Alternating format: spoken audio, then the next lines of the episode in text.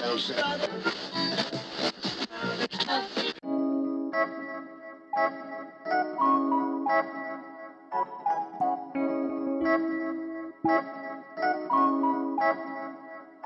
to the independent way. Independent way. The independent way. Welcome to the independent way. Independent way. The independent way.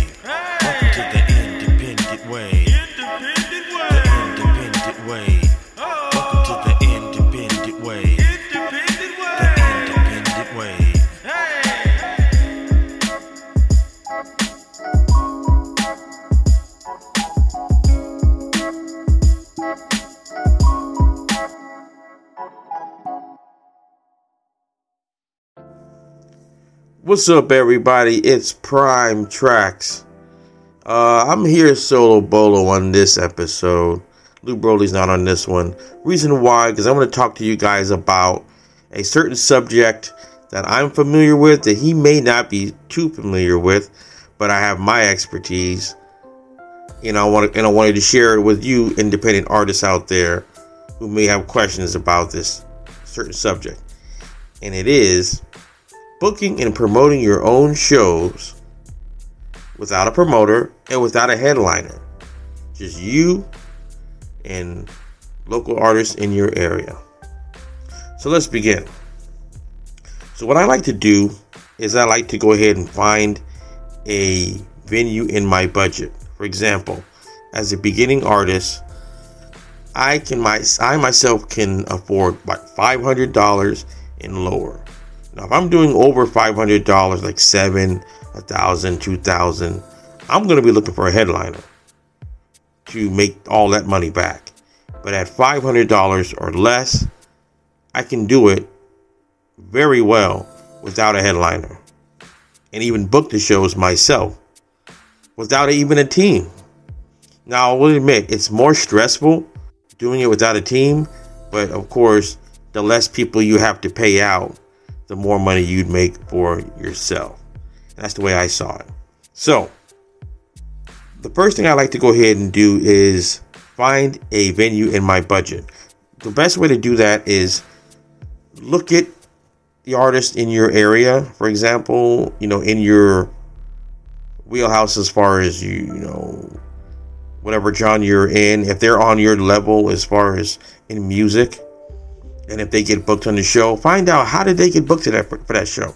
Maybe a promoter booked them, but uh, if you can tell that the venue is not, you know, super classy, you know, uh, has two floors and crazy this and crazy that, you know, that's not what you know you want to go for. You want to go for more of the local pubs, uh, dive bars, maybe, or something in that range. You know that's going to be costing $500 or less. And the way you find that out is you got to go out there and talk to these venues.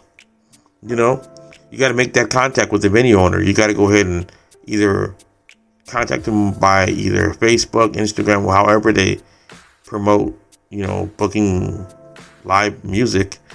And usually I like to call. I don't like to email too much unless they prefer email. I like to call the venue.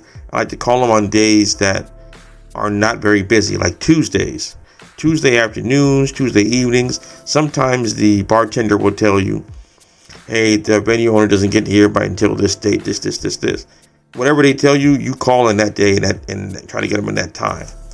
And most likely, you know, you're going to reach them. And what you want to do is you want to set a date with that venue owner when you call and talk to them. I like to tell them this, hey, my name is Prime Tracks. I know it's December, but I like to book a, a show out at least a month or two ahead. Do you have anything for the next month or two as far as on the weekends that you have available? I like to go for weekends like Friday or Saturday. It's very rare I do Thursdays. I'm not doing Wednesdays or anything of that kind of nature because it's hard to bring people out because they got to go to work. So the venue will let you know which date he has. Let's say he has, he'll tell, he'll tell me if it's December. Oh, I got something for February 20th. You want it. It's a Saturday. And I would tell him yes. So go ahead and you would go ahead and set that date. Now, once you have the date and you talk to the venue owner and you set the date, the next thing you want to do is determine how much you want to either charge at the door or for tickets. I myself don't like to do tickets. I did it in the beginning, and personally, for me, a little bit more of a hassle because sometimes artists will try to finesse their way to get more tickets in or make copies of your ticket or whatever the situation may be. It was just not good. So I like to do just have the artist or the people coming in, you know, to pay at the door. Now, once you decided how much you're going to charge for the uh, how much at the door, like for example, ten dollars at the door, right? Everyone has to pay ten dollars at the door. I'm just telling you my way right now. Now, if you're a promoter out there, you say I would never do this. That's okay. I'm just explaining my way and how I got started for the independent artist who doesn't have information at all. You know? So let's move forward. So I would determine, let's say, for example, $10 at the door. And then I would have to decide do I want to charge the artist to be on the show or not charge the artist and be on the show? Now, if you would charge the artist, I like what you do. Like, let's say, for example, I would charge him. I like keep, I like to keep it really low and affordable for the artist because they're already paying to play kind of a situation. So if you're gonna charge people, charge them as low as you can, and that'll work out for you to pay off that venue. For example, let's say the venue says, "Hey, I need four hundred dollars by the end of the night." So what I would do is, for example, I would charge like forty dollars for uh, a 15 minute, 12 minute set each artist, for example. This is just my way. And let's say he pays that $40 and he's going to bring his people. If he brings 10 people already, that's the $100 right there for that one artist. Plus, you got that $40 to even help out the situation. So I like doing it that way. So it, it, it gets you faster to pay off that venue and get closer to profit. Um, you can choose to say, hey, uh, you don't have to pay me anything, but you must bring at least four people to the venue in order to perform. If they can bring in four people, that's $40, and the artist doesn't have to pay anything. You can go that route too. I've done that before, and that works. So, that all depends on how you want to go about that. Um, you want to make it as artist friendly. I'm talking about local artists as far as booking artists. Um, you want to make it as artist friendly and as cheap as possible because they're like, hey, I can bring in four people and I don't have to pay to even get in. This is awesome. Or some artists are like forty dollars. That's nothing. I can pay that. That's nothing, and I can just perform. So that may be one of the options you choose, and some of the options that I set up when I do my shows. Uh, like I said, um, you want to get in the local artists. You're not looking for big names. You want to you want to get artists that's either on your level or below your level because you're an independent artist and so are they. And you guys are trying to build a fan base. And this is the way that I do my shows. So, um, example for I would like to go ahead and get artists on as as many artists as possible. I'm giving you my game and how I make not only the money for the uh, venue, uh, say for example, was like I said, the $400, and how do I get profit? So, one of my biggest keys is I like to get as many artists to perform as possible within however many hours I have rented that venue out. For example, if they only gave me four hours, I would try to get at least at least 10 artists if they give me five or six, I'm booking like 15, 18 artists as much as possible. You know, uh, the reason why I do this is because the more artists, the more people they bring. The more people they bring, the more they're paying at the door. You get the idea. And if they are have no problems paying the forty dollars to perform, add that with the door money, you're looking good. But that doesn't always work that way. But this is way this is one of the ways that I will go ahead and do it. Or I would charge them no money as long as they bring in four people. And you have what? Let's say you have 12 artists and they bring in a minimum of uh, four people.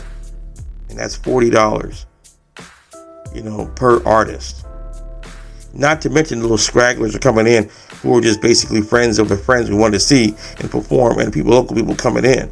Now, of course, if they're locals at the bar that the venue owns, that the venue knows, and they're there all the time, you can't charge them. It's just the way it works.